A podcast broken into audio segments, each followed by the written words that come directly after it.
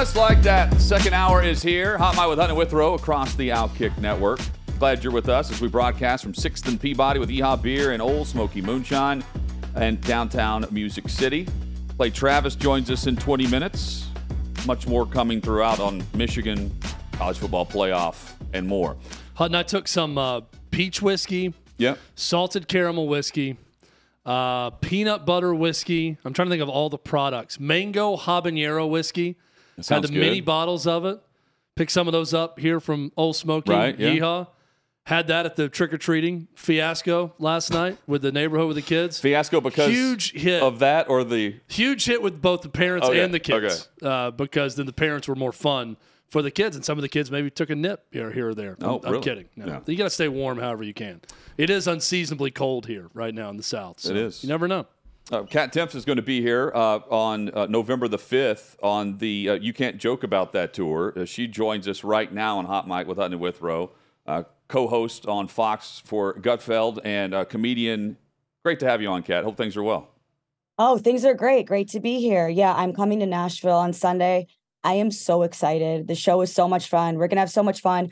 If anybody wants to go, though, I would suggest getting tickets soon because there aren't that many left. Have you have you been to Nashville before? yes, I went for a week for, we did a live Gutfeld show there for a week. Well, that's right. Yeah. And yeah, the trip probably took a few years off my life, Yeah. but it was it was worth it. Well, the I would live in Nashville if I could. the good news is where you're going is like two or three blocks from our studio here at a moonshine oh, great. distillery. Pregame So here. if you'd like to take more years off your life when you're here for this show, you know, feel free to come see us here as well. Yeah, I think I probably Nashville is it just puts it in you, you know. It's you get there, you're like, you know what, I do want to party, no matter what you told yourself you were gonna do before. Uh, the show, i- i it's really fun, it's really funny, it's really irreverent. I think that there's a a dearth of a lot of that these days of the idea that there's certain subjects you can't joke about and people getting easily offended by things. And this show is the antithesis of that. And it's been great to go and perform this show and see all the people who will come and who will laugh at all this different stuff and kind of look around at each other and like, oh, you're cool with that too. And it's been really, really great. People have laughed and had a good time, but also there's just been this sense of connection when people leave. And doing these shows has been so great to make me feel kind of like, okay, maybe we're going to be okay. Well, and it's also this the whole concept of is social media even real life at all, right? Because you could joke about something, a lot of your fellow comedians, people in comedy, writers, they write about something, they joke about something. They had a Halloween costume from years ago, and there's always going to be a group of uh, on social media out to cancel that person. But deep down, I feel like we all ju- do just kind of want to laugh, right? Even if it's something maybe that is deemed inappropriate by a, a certain subsection of X or Facebook or Instagram or whatever, people just want to Yeah. get together and laugh. Yeah, I, I honestly think that contrary or actually exactly opposite to what a lot of people say, in my own experience, and honestly, the experience of most people that I've talked to, the darker and more difficult something is, honestly, the more important it is to be able to joke about it, because those are often the subjects that need the healing power of comedy the most. And I joke about those things in my show. And guess what? People don't go, people laugh. People want to laugh about this stuff. And I do meet and greets after, and people will come up to me and share tragic things that they've been through and maybe jokes that they've used to help get through those things. And I think it's really important to be so clear about that because, like you said, the small segment of people on somewhere like X that want to try to cancel people, also, who are those people, right? Because I've never spent time going through someone's old tweets, for example, saying, you know what, what can we find that this person said wrong, maybe when they were in college, to try to cancel them? Because I have enough of my own stuff going on. I think where this comes from for a lot of people is okay, maybe if I can't be as successful as I always wanted to be, at least I can take down someone who was successful. It's kind of sick, but I really think that's what it is for a lot of people. Kat, could they make the hangover now like they did in what was it, 2007 or 8? Probably not. I was just watching the first couple seasons of The Office a few days ago, and I was like, wow, this probably couldn't happen. But I want my show to be that. I want, and it is that. My show is that. You'll hear jokes about things in my show that you won't hear a lot of other people joking about. And if you've read my book, you'll see a lot of that too, but it's also in the show. But you'll see people are laughing at these things. And I think that nothing can bring us together quite like comedy and laughing together. And that's what I've seen in these shows. I'm really excited to bring it to Nashville. Again, if anybody wants to come, really get on it. If not, if it does sell out, which it will, but I'll be in Louisville on Saturday and they'll sell tickets for that. It'll be worth the worth the schlep. I, I know that uh, you know there was a while where like it was taboo to joke about COVID or COVID yeah. policies or anything, and I feel like everything is turned now where even some of the more you know the most mainstream comics you'd think about. I was watching or listening to a podcast with David Spade and Dana Carvey, and they're constantly yeah. uh, making fun of Dr. Fauci or crushing you know COVID hysteria and things around it. Uh, do you feel like that has changed a little bit and we've shifted away from it, it from being something so serious that now something we can joke about?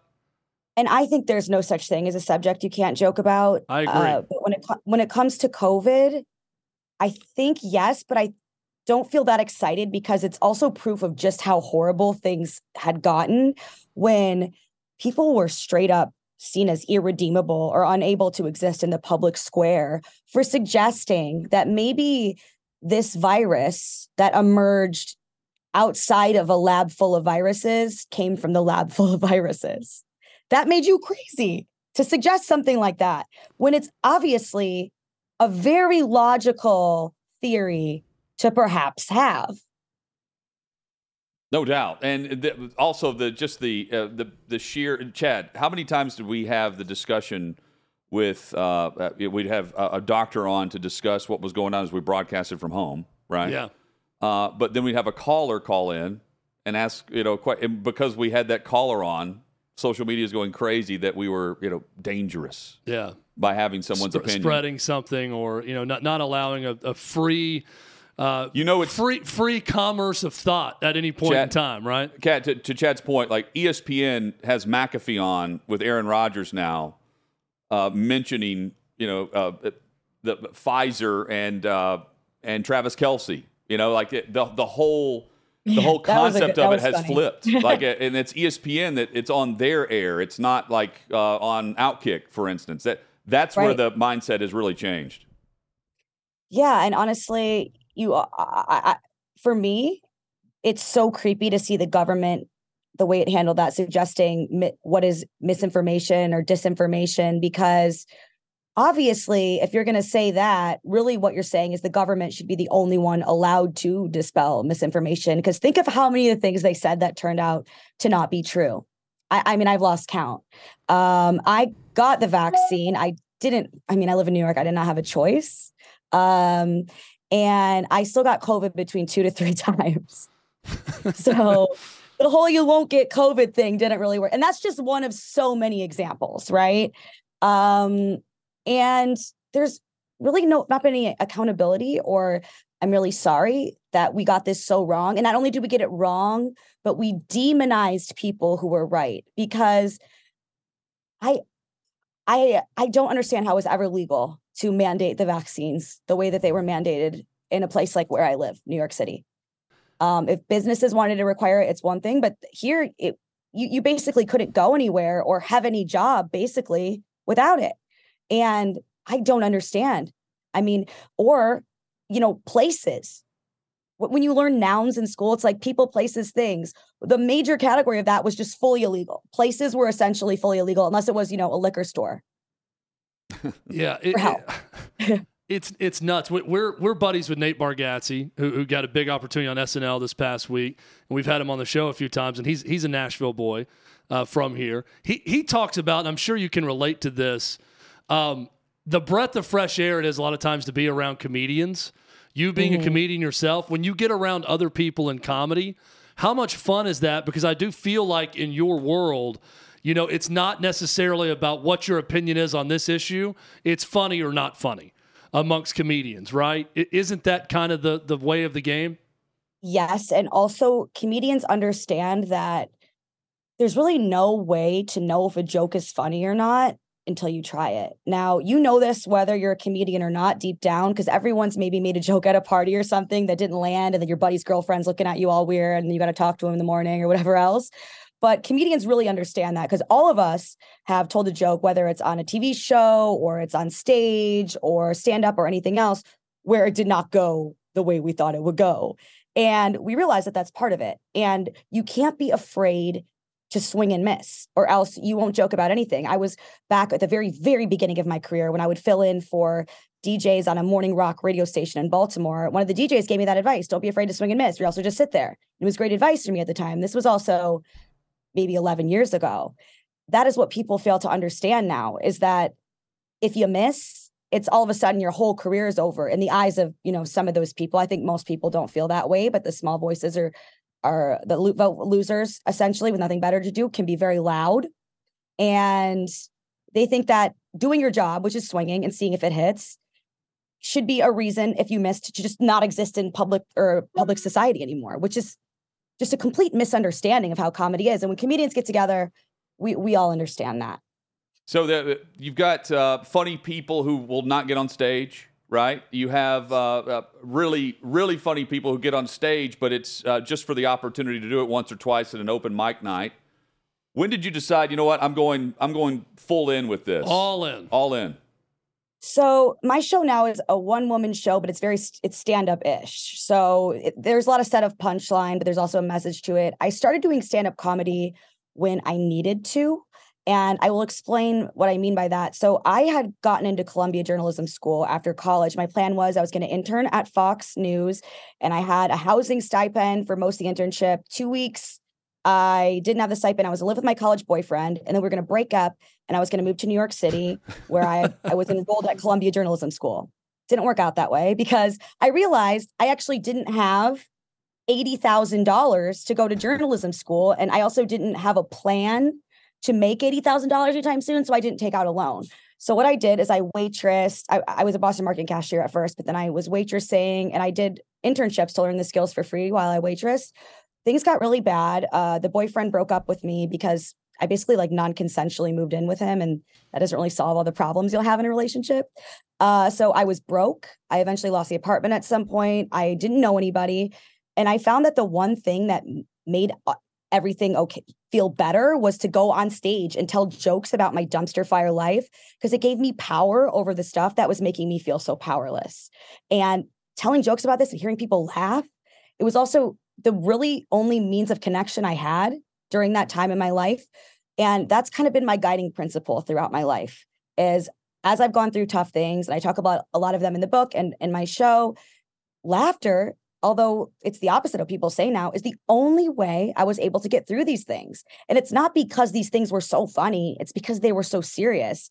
Yeah. And the only way to give something even more power that it already has over you is to say, oh, you can't joke about that. You can't joke about that thing because then it makes it even more scary than it already is. Kat, you seem very un- unapologetic uh, with your commentary, oh, yeah. with, with your comedy. Yeah. Is your advice to most everyone? I mean, we've seen this with, with Dave Chappelle and other comedians when there's an outrage refusing to apologize, right? Just don't apologize for anything when it's in the name of comedy, commentary, whatever it may be. Would that be your advice to people as well? My advice would be to apologize only if you're sorry. If you actually apologize for something, oh, I didn't mean it that way, I'm sorry. That's very different than, okay, my you know someone my pr team is saying okay i should say i'm sorry for this and wrote this thing for me and i think of course, as you mentioned, telling an errant joke is a lot different than being a jerk. It's completely different. And look, I'm I the Bible, right? Leviticus, Old Testament, not the chillest book in the Bible. Okay. no, it's not.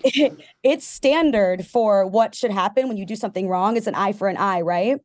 Now with comedy and with jokes, there is no one who could honestly tell you that the worst thing that they've been through or one of the worst things they've been through is hearing a joke that hurt their feelings or that, you know, they didn't like. But there are people who could honestly tell you that one of the worst things they've ever been through is telling a joke that other people didn't like, which means the way that we're treating comedy now as a society, or at least some people are, is less chill than Leviticus, than the Old Testament. So I think there's a sign there that maybe we need to calm down just a little bit. Deep question here, Kat, before we let you go and talk more about your special and your, your show coming to Nashville. Was the Will Smith slap of Chris Rock good for comedy or bad for comedy? It was bad for comedy, but it was good in the sense that it got people talking about it because I think it wasn't surprising to see when we've been hearing for so long that words are violence. And Because if words are violence, then violence is an acceptable response to words because violence is an acceptable response to violence. Uh, and saying words are violence inherently shuts down a conversation because then you're saying, as long as you don't get violent, you're basically doing that person a favor because they've committed a violence against you, right? I don't understand also how that's a progressive view because actually, through most of human history, we did treat words as violence from the caveman days all the way through the Civil War. It was like, okay, you said something bad about my mom, and now we're going to have a shootout, right? And we only as we, we become more modern and more civilized have we realize that words is an acceptable response to words. So I don't get how that's a progressive thing. But um, I, I think it was really bad. I think it was actually an illustration of how bad things have gotten. But real, it started an important conversation.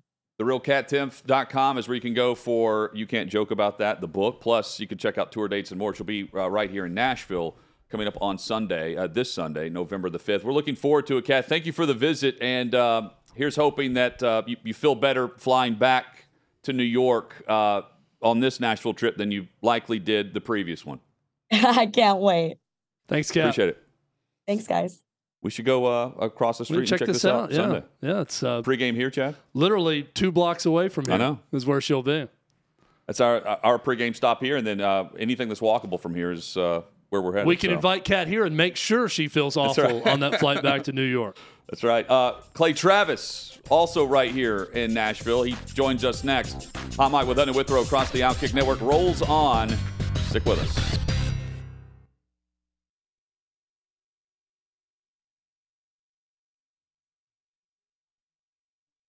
Sixth and Peabody, our location, with Yeehaw Beer and Old Smoky Moonshine. Hot Mic with Hutton Withrow uh, rolls on across the Outkick Network. Outkick founder Clay Travis joins us each week at this time. Always great to catch up with you, Clay, and uh, well done with the righteous gemstones. Uh, oh, that was terrific. Yeah, the the, the costume was uh, what a fantastic. hell of a show that is too.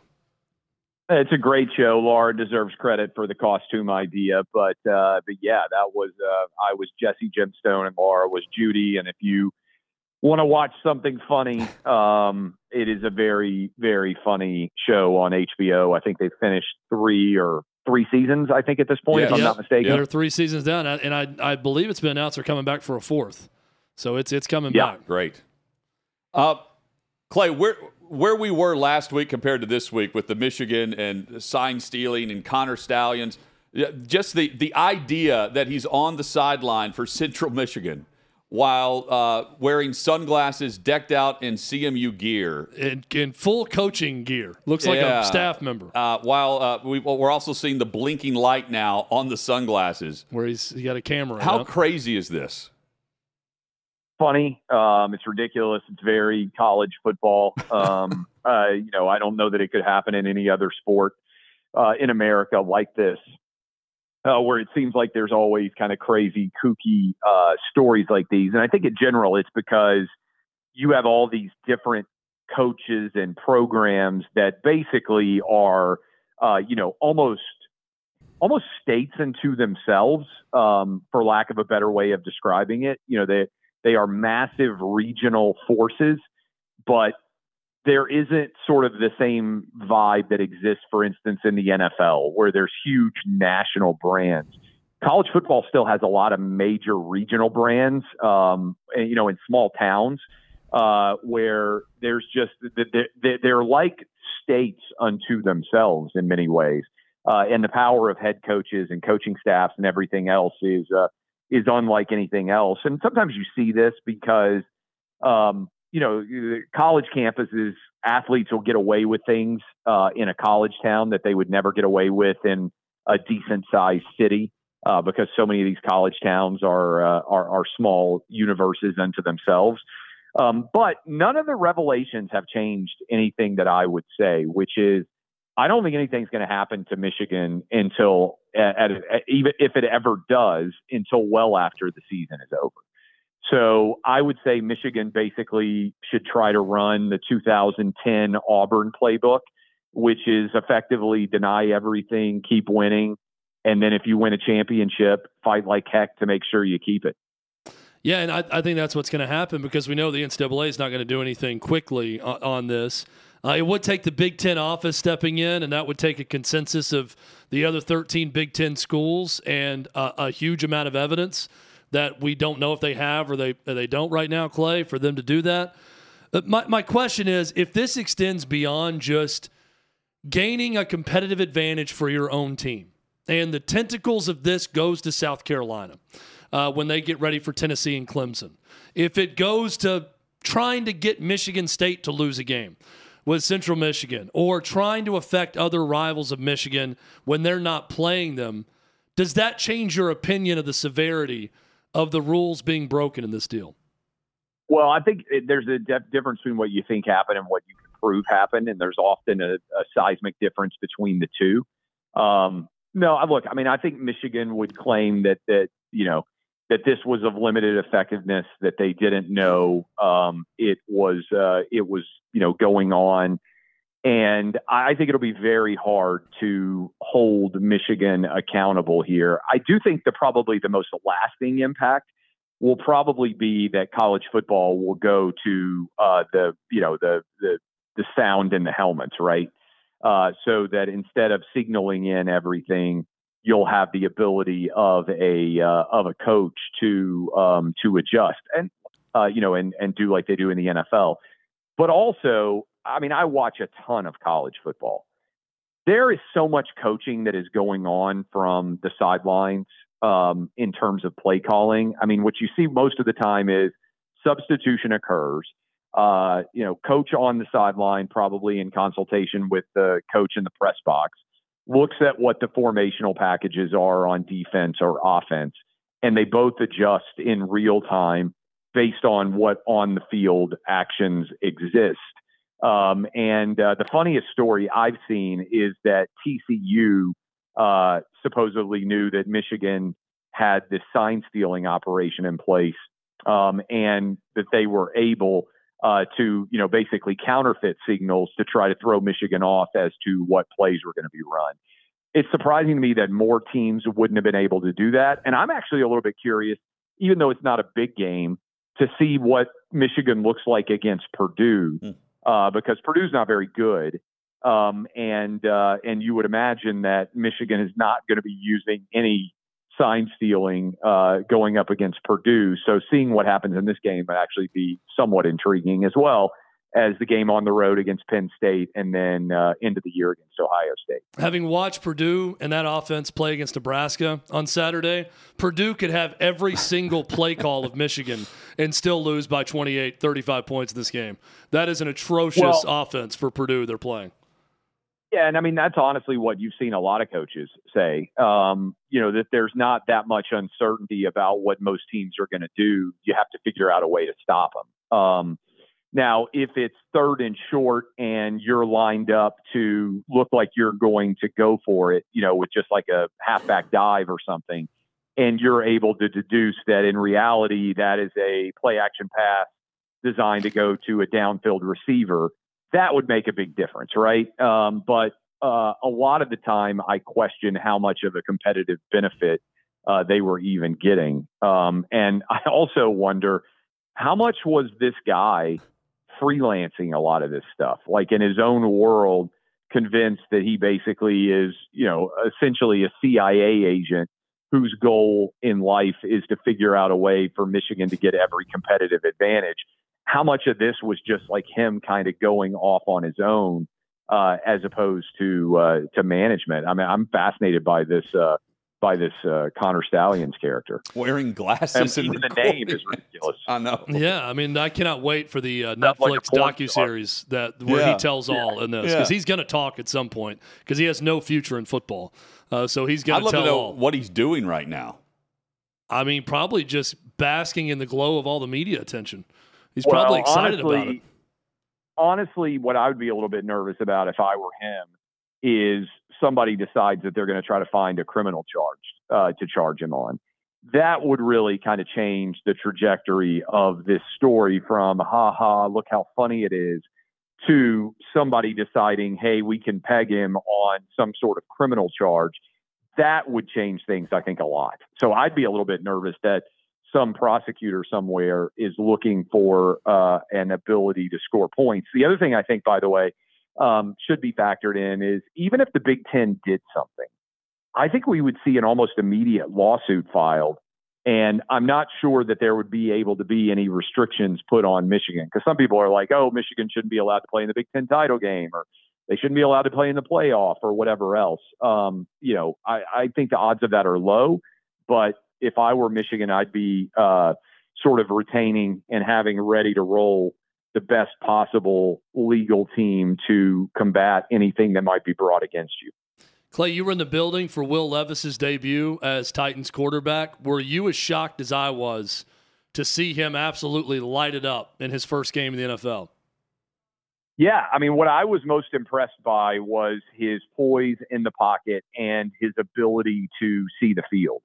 Um, I don't really remember hardly any throw he made where he looked uncomfortable or it appeared that he went to the wrong receiver. Uh, and a lot of young quarterbacks want to do the check down. Uh, you know, they want to get rid of the ball and drop it off, you know, four or five yard passes. I mean, he was trying standing in the pocket and taking real chunk uh, play shots downfield. That's what astounded me the most because at Kentucky, when I watched him play, he didn't seem to ever see the field that well or be that comfortable in his processing of information in a rapid fashion. He always had a big arm. Uh, and so the big arm didn't really surprise me, but his seeing of the field, his processing of information, how rapid he did all that uh, in his first NFL start was the thing that stunned me. Clay, uh, as far as the first college football playoff rankings are concerned, uh, we know the top four, and, and, and, Withrow and I have uh, discussed it, and, and we'll continue to. But like, as far as where Washington, Oregon, Alabama, Texas, uh, uh, how they stack up, who's in the best spot? Who feels pretty good that they're in the top 10 and they can jump to the top four just based on finishing the season?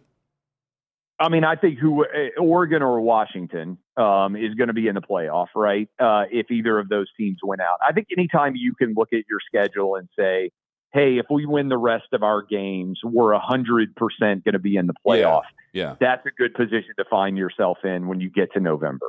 And look, I think there's about, uh, you know, there's probably eight teams that right now could say, hey, barring everything else, we are sort of the master of our uh, of our fate. We control uh, what is able to, uh, to to happen here coming down the stretch run of the season. I think you know Georgia would say that, Alabama would say that.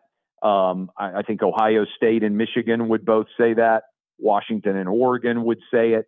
Uh, and I think Texas and Oklahoma right now would say that, as well as Florida State probably. So I don't. I was at eight or nine yeah. teams right off the top. If they win out, they'll be in the playoff, and that's a great spot to be in. How close is Ole Miss to being able to say that? Well, I mean, in order for well, first of all, Ole Miss would have to win out, right? They have yep. to go eleven and one, and they got to play Georgia. Yep. Alabama. Well, they would need Alabama to lose two, right? Because yeah. Alabama has the tiebreak over Georgia uh, sorry, over Ole Miss. So, uh, I mean, I think that's a tough proposition. Now, if Alabama were to lose to LSU this weekend, um, you know, in a three-way tie, I'm not sure exactly how that would shake out if Ole Miss, um, Ole Miss, LSU, and Alabama all ended up with seven and one in the SEC West, which I think would be the could happen. Uh, I'm not sure exactly how that tiebreak would go. Uh, but you know, I'm not even worried about any of that if I'm Ole Miss. I've got Texas A&M this weekend, which is a tough game. Then I've got Georgia next weekend, and I believe you still have the game against uh, Mississippi State, certainly in the Egg Bowl. Uh, those are three really big games that Ole Miss would still have. I'm not sure if they've got a an easy game uh, mixed in there right before the Egg Bowl or not. Uh, but uh, but either way, I wouldn't be worried about anybody else. I'd be worried about trying to to get to 11 and one. So the, the tiebreaker combined head to head record among tied teams, this is for a three team tie.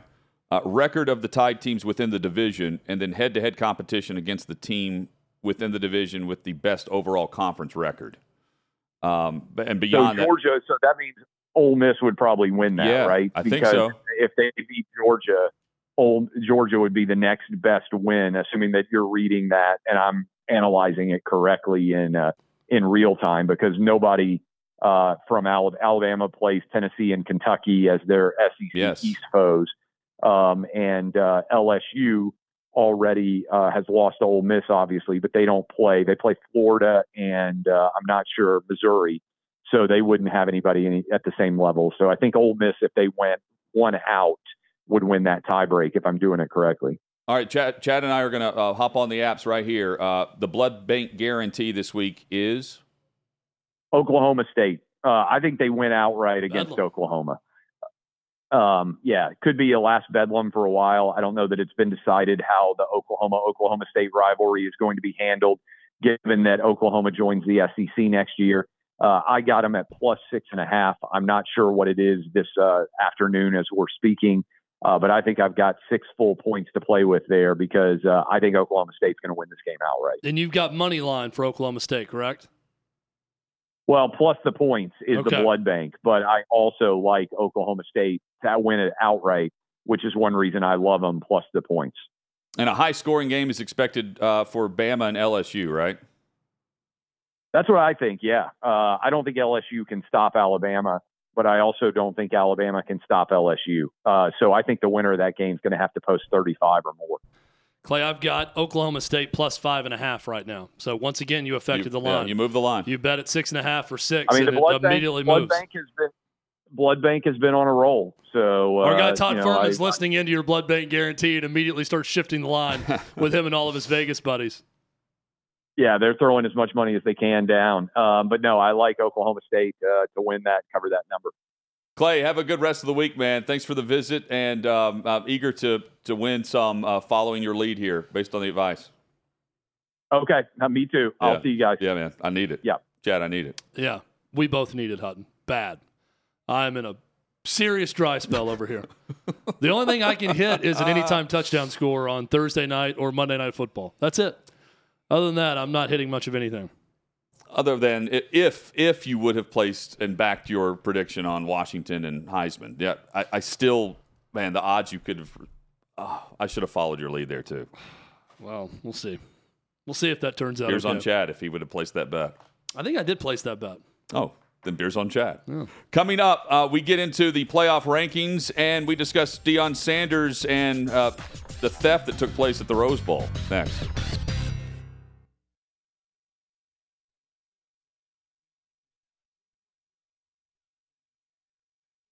Coming up in about 20 minutes, Jim Nagy will join us. He's the executive director of the Reese's Senior Bowl. Always looking forward to that. Plus, Michael McHenry, World Series and more. Uh, that's in the final hour of today's Wednesday edition. Can Michael McHenry get me to tune in for one inning of this World Series? You know what? I might tune Probably in. not. T- is it tonight? Game five? It is Tonight is tonight. game five? Yeah, it is tonight. The three The one. last inning. If the Rangers are up in the last To inning, I get to see the end, the celebration. I'll tune in then. That I promise you guys. Wow. Thank you, Chad. It's a huge sacrifice. I've got a lot of It is. other shows on streamers that I'd prefer to be watching. Really? Fall of the House of Usher, by the way. Cannot take my eyes off this thing. Is that good? Because it's a little bit campy at I, I watched the first half of episode one. It's good. Uh, episode two is going to be a make or break for everybody. Okay. Okay. There's a Now, how many episodes are there's there? an orgy involved. There's acid on faces.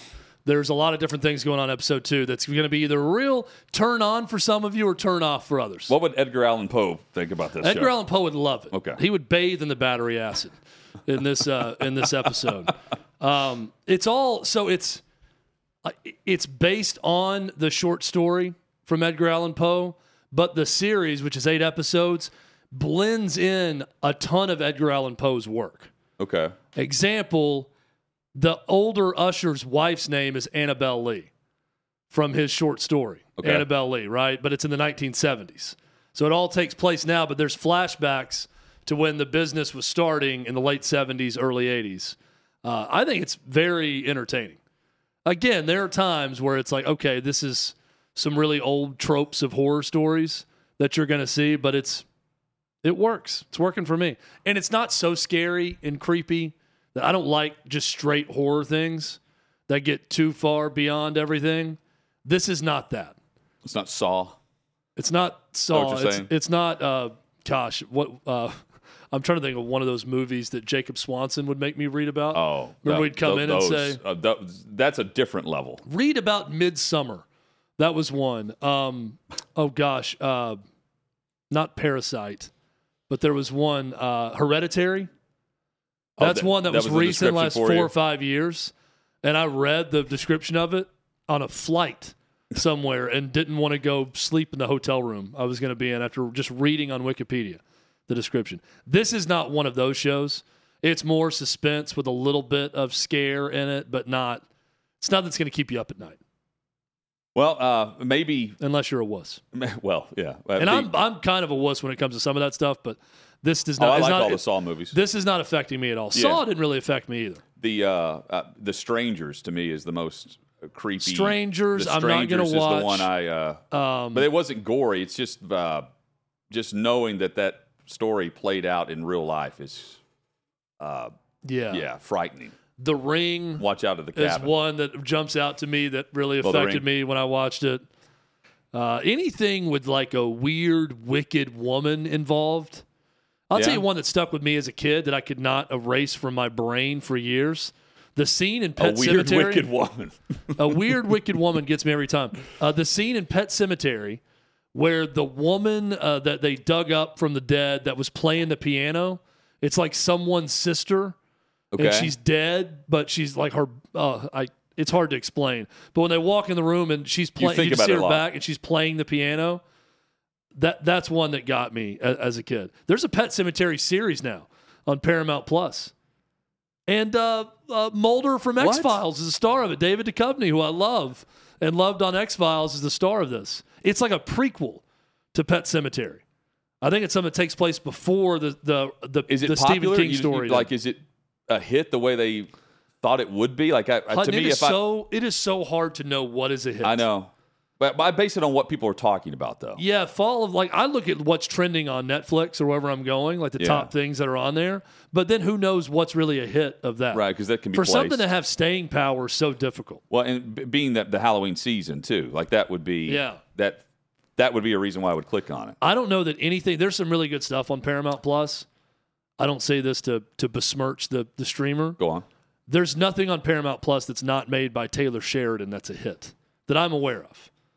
If it's Taylor Sheridan, if it's Special Ops Lioness, if it's any of the Yellowstone universe shows, if he did it, it's likely a hit. Some of them aren't. I love Mayor of Kingstown with Jeremy Renner, and that's a Taylor Sheridan show. The Sly Stallone, uh, Tulsa King is another one that's good. You'll know this. Are they any closer to actually knowing when they're going to film Yellowstone when everything's over? But like it, on Costner's end, I'm saying. All's quiet. I, I keep joking about is Matthew McConaughey going to do anything or just work with Texas football the rest of his career? Because all he is is on the sideline of games, and I'm like, hey, He's the, the, ri- minister of culture. the writer's strike is over. We can get back to work now, Well, guy. But just actually getting back to it versus the backlog of whatever they're doing. I haven't heard a single thing on finishing Well, Yellowstone. He's the next Yellowstone guy. Well, Like, but the whole thing is but they're you going have to figure out the Costner storyline of that, don't but you? But they keep going back and forth. At first, it was going to be it's going to be Yellowstone, but Costner's going to get killed off or something, Right. and then he's going to join the remaining cast in some sort of role and lead the show. Okay. But then it became well, it's not going to be Yellowstone, but it's going to be set in the Yellowstone universe, but with a different name, and then they'll have some guest stars of the show that will show you that it is still in the same universe. Interesting. I, I don't know. they go back down to the four six ranch or whatever. I am addicted to gossip about what a show is going to be, and then all the thoughts that go into what it's it. going to be or what it can't be. I, I, I love stuff like that of how they're making something. There's the new um, True Detective that's coming in January with Jodie Foster. True Detective Night Country, and it takes place when it's uh, I- eternal darkness. You know, for three months in Alaska. Chad, I you say Jodie Foster, and I'm thinking of Nell immediately. like I'm out. I think I, think her yeah. character's slightly different in this than, well, I- than what but she when was I in see Nell. her, I can't think. I can't help but think about the you know the Nell yeah. every That's time. like that woman in Pet Sematary affected me. Hutton as a young man watching Nell Yeah, it affected me on future for Jodie Foster forever. with Jodie Foster. Um, but the, the I love that. But the rumor is that this True Detective series is going to tie in all of them, all of the seasons, all the stories, because there's that same symbol from Carcosa or whatever Oh, from the from first season season with Matthew McConaughey Yeah, and Woody yeah. Harrelson. That's in the ice in Alaska Okay. when these people go The- missing. The antlers or whatever too, right? Is that yeah, well, about? it's like that spiral, the circle Oh, the spiral thing. one, yeah. yeah. So the, they HBO's not said that obviously, but this could tie everything in together, which pumps me up. If I'm- you had a season after this one where McConaughey or Woody Harrelson or whoever is still alive from that timeline, Oh. you know, and aged could work with them, sign me up. Top headlines of the day, Scorched Earth. Uh, two big ones: the college football playoff. Those uh, weren't the top selection, headlines? Uh, committee. Those are huge. My Hollywood Minute talking Yeah, I about. Paramount Plus hits and what's going to happen with Yellowstone. I thought that was the scorched earth. We've got that. We've got, uh, of course, with Michigan and Connor Stalions and uh, a blinking light on the uh, the shades, sunglasses at night. But the college football playoff, uh, the selection committee, first rankings announced uh, last night.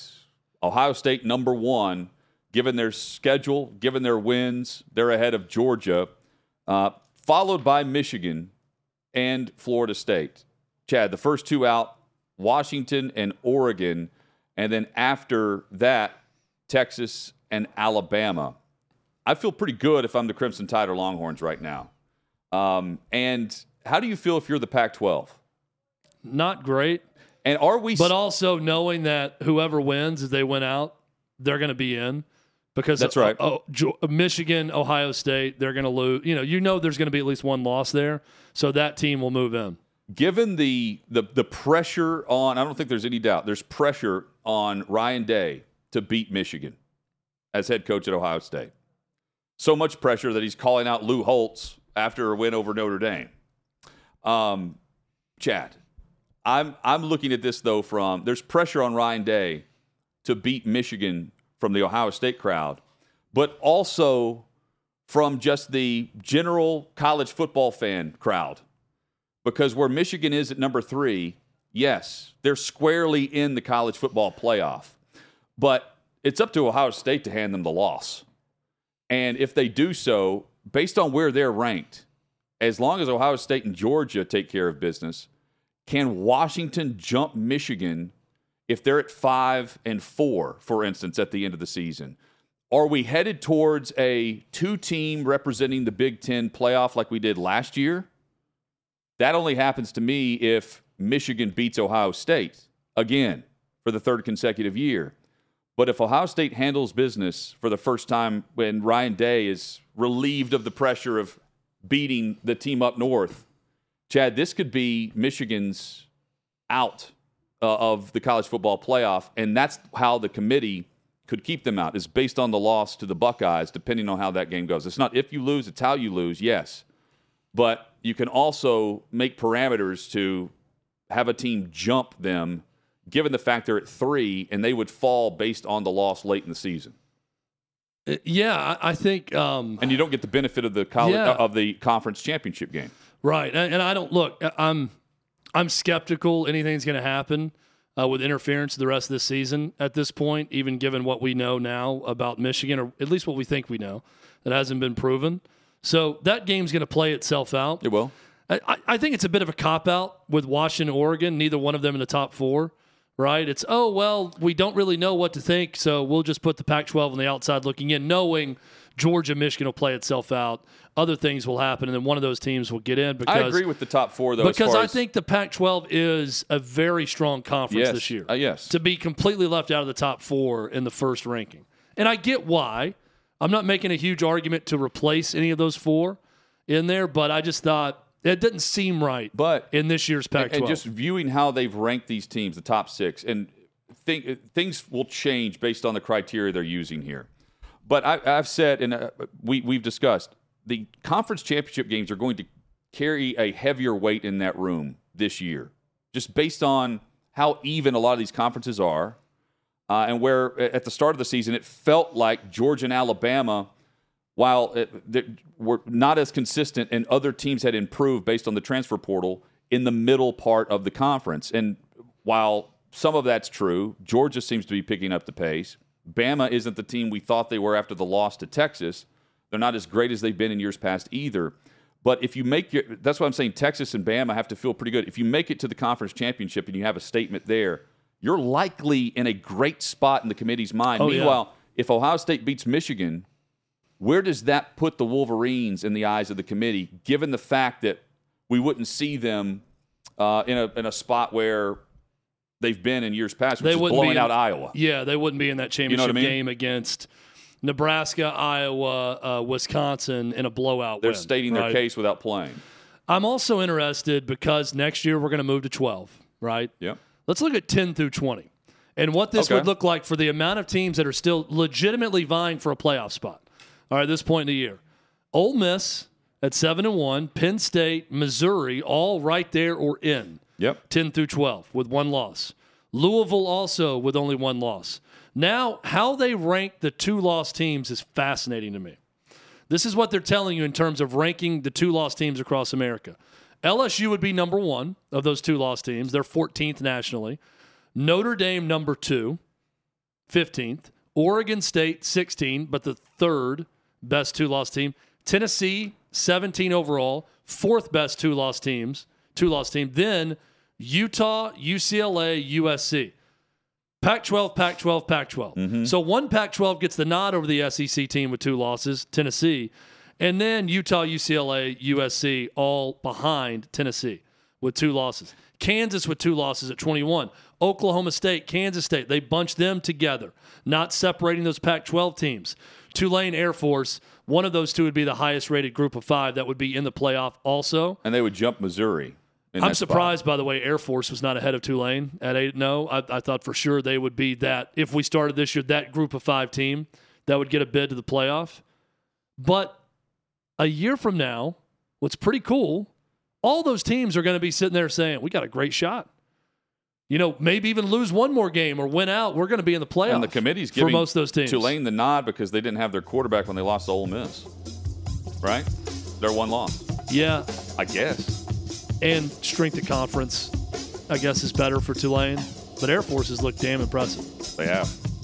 Coming up, Jim Nagy joins us. And for the service members. He scouts all things college football to prepare for the NFL draft with the Senior Bowl. That's next.